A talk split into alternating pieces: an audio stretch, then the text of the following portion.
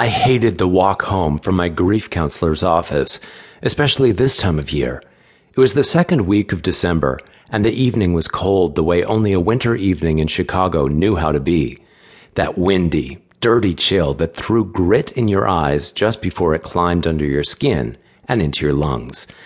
Nights like this, only an idiot would walk anywhere he didn't have to. Especially when that idiot didn't have to walk the 15 blocks from his counselor's office to his apartment, with the L rumbling down its tracks below his feet and sometimes above his head. I walked, though, because I still couldn't get on the train. I hadn't been on it in just over a year. God, has it really been that long already? And didn't see that changing anytime soon. My counselor told me again tonight not to push myself, that I would get there in time. How much time was anyone's guess? And I couldn't smoke on the bus, so I walked. I made it about two thirds of a block before, wind be damned, I took the wrinkled pack of Marlboros out of my jacket. I pulled off my glove and freed a cigarette from the pack, then fished my lighter out of another pocket.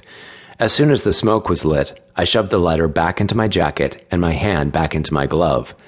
It was a pain in the ass, maneuvering a cigarette to and from my mouth with my fingers tucked into thick ski gloves, but the night was too damn cold for bare hands. Bring on some emphysema with a side of lung cancer, but fuck frostbite.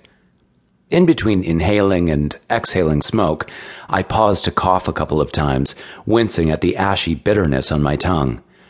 I was slowly getting used to the taste, faster now than I had the last few times I'd taken up smoking. Usually, I quit before I got used to it. This year, I'd started early, and though it still wasn't my favorite flavor in the world, it wasn't so bad now. At least it tasted better than cold car exhaust.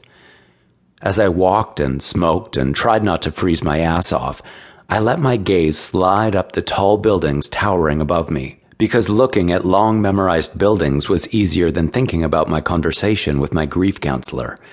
I'd been here almost a decade and wondered if I'd ever feel at home in this place. Chicago wasn't like cigarette smoke, something that would choke me at first but eventually went in and out of my lungs with ease. This city was crazy. Buildings so tall they could step on you, streets so long they could strangle you. The whole damn thing spread out so far in so many directions, I sometimes wondered if it would fold in on itself and swallow me whole. Days like this, I wondered if it already had. So leave it already, Neil. Right. Leave. And go where exactly? I flicked the spent cigarette into a pile of dirty snow and stuffed my gloved hands into my coat pockets. I buried my face in my parka's high collar and walked a little faster. The nicotine hadn't helped. I was still as tightly wound as I'd been when I left Jody's office. My mind was still scattered, my concentration all over the fucking place. I always felt so goddamned lost after an appointment with her. Sometimes I wondered why I kept going back, but being lost was better than than whatever it was I'd felt before a coworker finally convinced me to make an appointment 6 months ago. It'll take time, Neil. Jody had assured me today and every week since June. No one's expecting you to have a handle on all of this overnight. Be patient, said the woman who got to close her file folder at the end of our hour and be done with it, while I went home and tried not to sleep so I wouldn't dream. I almost took out my cigarettes again, but I was only half a block away from home. If I started smoking now, I'd have to stand outside at the base of my apartment stairs while I finished it, and it was too cold for that shit. Maybe it was just as well I only smoked in the wintertime. Nothing kept me from staying out on my balcony and chain smoking like a relentless, fume flavored Chicago wind, trying to freeze my balls off. I crossed the last street and walked a little faster toward the stairs leading up to my apartment.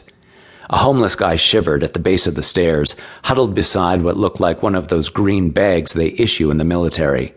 Probably another vet who'd come back from a war. Maybe Vietnam, maybe the Middle East.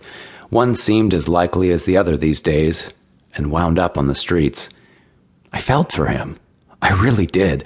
I felt for all the people living on the streets, especially in this kind of weather. These days, I was also scared to death to engage anyone with whom I wasn't already well acquainted, so I tucked my face a little deeper into my collar and started up the steps.